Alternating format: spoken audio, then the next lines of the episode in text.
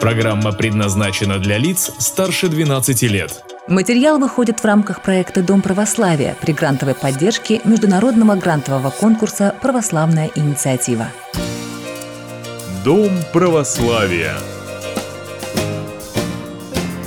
Мир громких слов – Сегодня мы вновь обратимся к Ветхому Завету, к одному из самых известных сюжетов в Библии, и к фразеологизму, который прочно вошел в наш язык. Вавилонское столпотворение. Говорим мы теперь, имея в виду сутолоку и неразбериху при большом скоплении народа. Шум, гам и беспорядок. Даже отдельно само слово «столпотворение» кардинально поменяло свой смысл. В 21 веке это уже не творение столпа, то есть башни, а вот это самая суета множества людей. Как я и сказала, это выражение связано с библейским сюжетом о строительстве людьми в древнем Вавилоне башни до неба с целью оставить о себе память потомкам. Опираясь на Библию, мы можем сделать вывод о том, что тогда человечество было немногочисленно и, по сути, являлось одной семьей, действующей сообща. И сообща люди могли создать что-то поистине грандиозное. Это первая история в книге «Бытия», рассказанная сразу после сюжета о Ноевом ковчеге, то есть речь пойдет о прямых потомках Noé.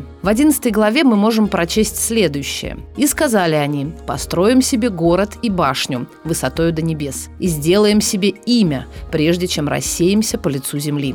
Однако такой замысел вызвал недовольство Всевышнего. И сошел Господь посмотреть город и башню, которые строили сыны человеческие. В итоге строительство было прервано Богом, который смешал язык людей, чтобы они перестали понимать друг друга и не могли продолжать постройку. А потом, через время, рассеялись по всей земле. Что именно было неугодно Богу в этом строительстве? На этот вопрос можно ответить по-разному. Самая, пожалуй, популярная версия – гордыня вавилонян, желание утвердиться в своем величии этим строением, а не богоугодными делами. Встречается еще один ответ на этот вопрос. Якобы вавилонский народ хотел выстроить башню до неба как некий портал к своим языческим богам, чего, конечно, Господь допустить не мог. Ну и, наконец, есть древнее еврейское предание, ничем не подкрепленное в Библии, но интересное. На этой стройке, когда с верхнего яруса лесов падал кирпич, строители горевали, потому что новый трудно было поднять на такую высоту. А когда срывался со строительных лесов человек,